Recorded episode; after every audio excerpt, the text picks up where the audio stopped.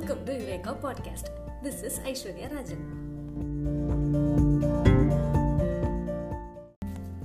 இந்த எபிசோட்ல நம்ம சுப்ரீம் கோர்ட் ஆஃப் இந்தியாவோட வியர்டான ஸ்ட்ரேஞ்சான ஜட்மெண்ட்ஸ் பற்றி தான் கேட்க போகிறோம்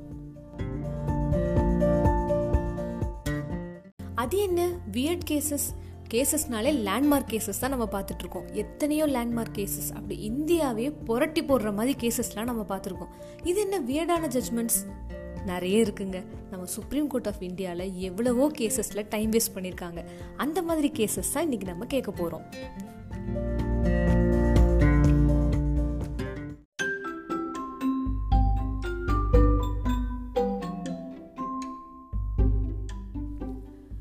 அப்போ நம்ம சுப்ரீம் கோர்ட்டு கூட கிணத்த காணுன்ற மாதிரி கேசஸ்லாம் வந்துட்டு தான் இருக்கா? ஆமாம் வந்துட்டு தான் இருக்குது அதில் நிறைய கேசஸ் நான் கொஞ்சம் கலெக்ட் பண்ணியிருக்கேன். ஒவ்வொன்றா கேட்கலாம் வாங்க. ஓகேங்க.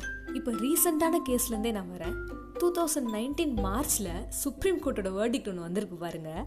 நோ பேர்ட் ஃபீடிங் பறவைகளுக்கு சாப்பாடு கொடுக்காதீங்க. அப்படின்னா என்ன? மும்பையில் ஒரு அப்பார்ட்மெண்ட்டில் பால்கனியில் நின்றுக்கிட்டு வீட்டுக்கு வர்ற பறவைகளுக்கெல்லாம் ஃபுட்டு வச்சுருக்காங்க. அந்த ஃபுட்டோட ட்ராப்பிங்ஸ் கீழே விழுது பேர்ட்ஸோட ட்ராப்பிங்ஸும் கீழே விழுது. அதனால பப்ளிக் நியூசன்ஸ் வருதுன்னு சொல்லி சுப்ரீம் கோர்ட்டில் போய் பெட்டிஷன் போட்டு அதுக்கும் சுப்ரீம் கோர்ட்டில் ஜட்மெண்ட் கொடுத்துருக்காங்க. பறவைகளுக்கு சாப்பாடு கொடுக்காதீங்கன்னு. ஏங்க இதை வந்து உங்கள் அப்பார்ட்மெண்ட் செக்ரட்டரி கூட உட்காந்து மீட்டிங் போட்டே சரி பண்ணியிருக்கலாம் இதுக்கு நீங்கள் சுப்ரீம் கோர்ட் வருவீங்களா? இல்லை சத்தியமாக புரியல இந்த கேஸ் பார்க்குறப்ப எனக்கு ஆச்சரியமாக இருக்குது இதுக்கு ஏங்க சுப்ரீம் கோர்ட் போகணும்? அவ்வளோ டைம் இருக்கா நம்ம ஜட்ஜுக்கெலாம்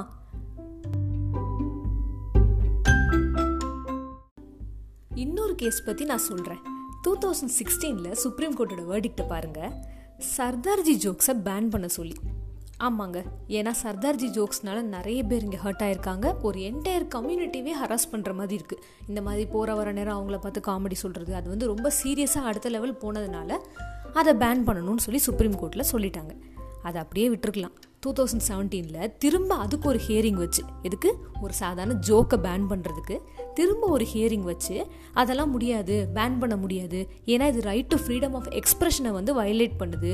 உங்கள் ஃபண்டமெண்டல் ரைட்டே இதனால் கர்டைல் ஆகுது அப்படின்னு சொல்லி சர்தார்ஜி ஜோக்ஸை திரும்ப கொண்டு வந்துட்டாங்க. யாராவது இனிமேல் நீங்கள் திரும்ப சொல்லிக்கோங்கன்னு சொன்னால் ரொம்ப வேடாக இருக்குது இல்லை பரவாயில்ல நம்ம சுப்ரீம் கோர்ட் ஜட்ஜஸ்க்கும் கொஞ்சம் என்டர்டைன்மெண்ட் வேணும்ல. நம்ம டேக்ஸ் பணத்தெல்லாம் காலியாக்குறதுக்கும் டைம் வேஸ்ட் பண்ணுறதுக்கும் இந்த மாதிரி கேஸ் எல்லாம் எடுத்து பேசிகிட்டு இருக்காங்க போல்.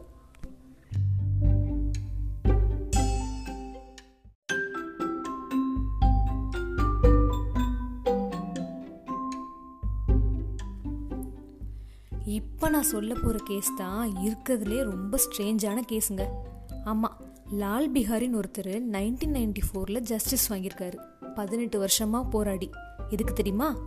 பீகார் கவர்மெண்ட்டுக்கு எதிராக அவர் போட்ட கேஸ் அவர் இறந்துட்டாருன்னு சொல்லிட்டாங்க. அவர் உயிரோடு தான் இருக்காருன்னு ப்ரூவ் பண்ணுறதுக்கு அவருக்கு பதினெட்டு வருஷம் ஆயிருக்குதுங்க. இதெல்லாம் எவ்வளவு கொடுமை? என்ன கொடுமை சார்?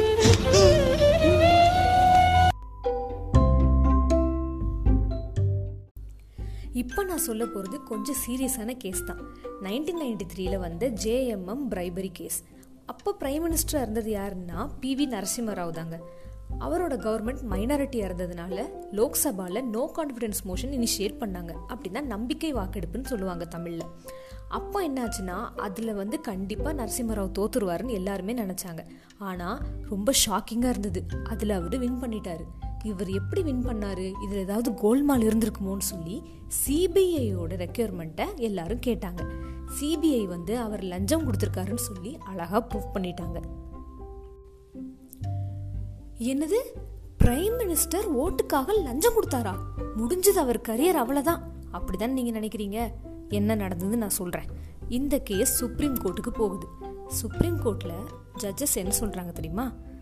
அஞ்சு எம்பிஸை கூப்பிட்டு வராங்க. அந்த அஞ்சு எம்பிஸ் தான் ஆக்சுவலாக பணம் வாங்கினது. அதில் நாலு பேர் ஒழுங்காக பணத்தை வாங்கிட்டு நரசிம்மராவுக்காக ஓட்டு போட்டுட்டாங்க.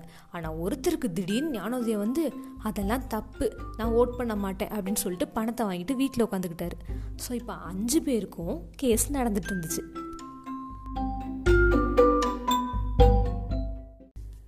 இப்போ எல்லாரும் ஜட்ஜோட வாயவே பார்த்துட்டு இருக்காங்க. அவர் என்ன சொல்ல போகிறாரு அப்படின்னு. அவர் ஒரு விஷயம் சொல்கிறாரு Indian கான்ஸ்டியூஷனில் article one nought five clause டூவில் எம்பிஸ் அதாவது பார்லிமெண்டேரியன்ஸ்க்கு என்னென்ன இம்யூனிட்டி வழங்குறாங்கன்னு சொல்லியிருக்காங்க.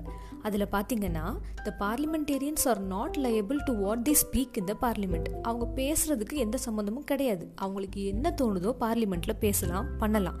அப்போது லஞ்சம் கொடுக்குறதும் ஓகே தானா? அப்படின்னு கேட்குறாங்க ஆக்சுவலாக இவர் என்ன சொல்லியிருக்காரு? There is a nexus between the vote and the bribe நீங்கள் ஓட்டு போடுறதுக்காக உங்களுக்கு நரசிம்மராவ் பணம் கொடுத்துருக்காரு. பணத்தை வாங்கிட்டு நீங்கள் ஓட்டை போட்டிங்கன்னா ஆமாம் அதில் ஒரு நெக்ஸஸ் இருக்குது பணத்தை வாங்கிட்டு ஓட்டு போடாமல் வீட்டில் போயிருந்தீங்கன்னா ஆஸ் அ பார்லிமெண்டேரியன் நீங்கள் உங்கள் கடமையிலேருந்து தவறிட்டீங்க. அதாவது ஓட்டு போடுறது உங்களோட பேசிக்கான ரைட் நீங்கள் கண்டிப்பாக பார்லிமெண்ட்டில் நடக்கிற செஷன்ஸ்க்கு ஓட் பண்ணி தான் ஆகணும். ஆனால் ஓட்டு போடாமல் வீட்டில் உட்காந்துட்டு இருக்கீங்க பார்த்தீங்களா உங்களை தான் நாங்கள் ப்ராசிக்யூட் பண்ணுவோம் அப்படின்னு சொல்லி அந்த நாலு பேரையும் விட்டுட்டு ஓட்டு போடாமல் அமைதியாக வீட்டில் போய் உட்காந்து அந்த ஞானோதயம் வந்து பெருமாள் மாட்டிக்கிட்டாரு.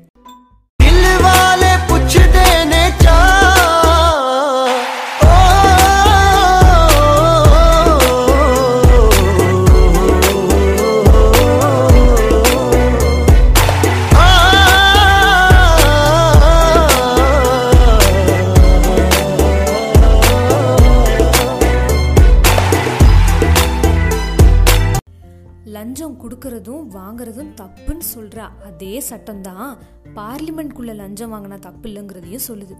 இந்த மாதிரி வியடான கேசஸ்லாம் இந்தியாவில் மட்டும்தான் நடக்கும் போல.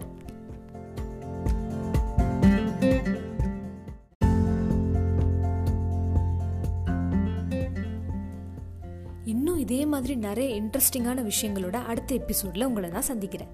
பாய்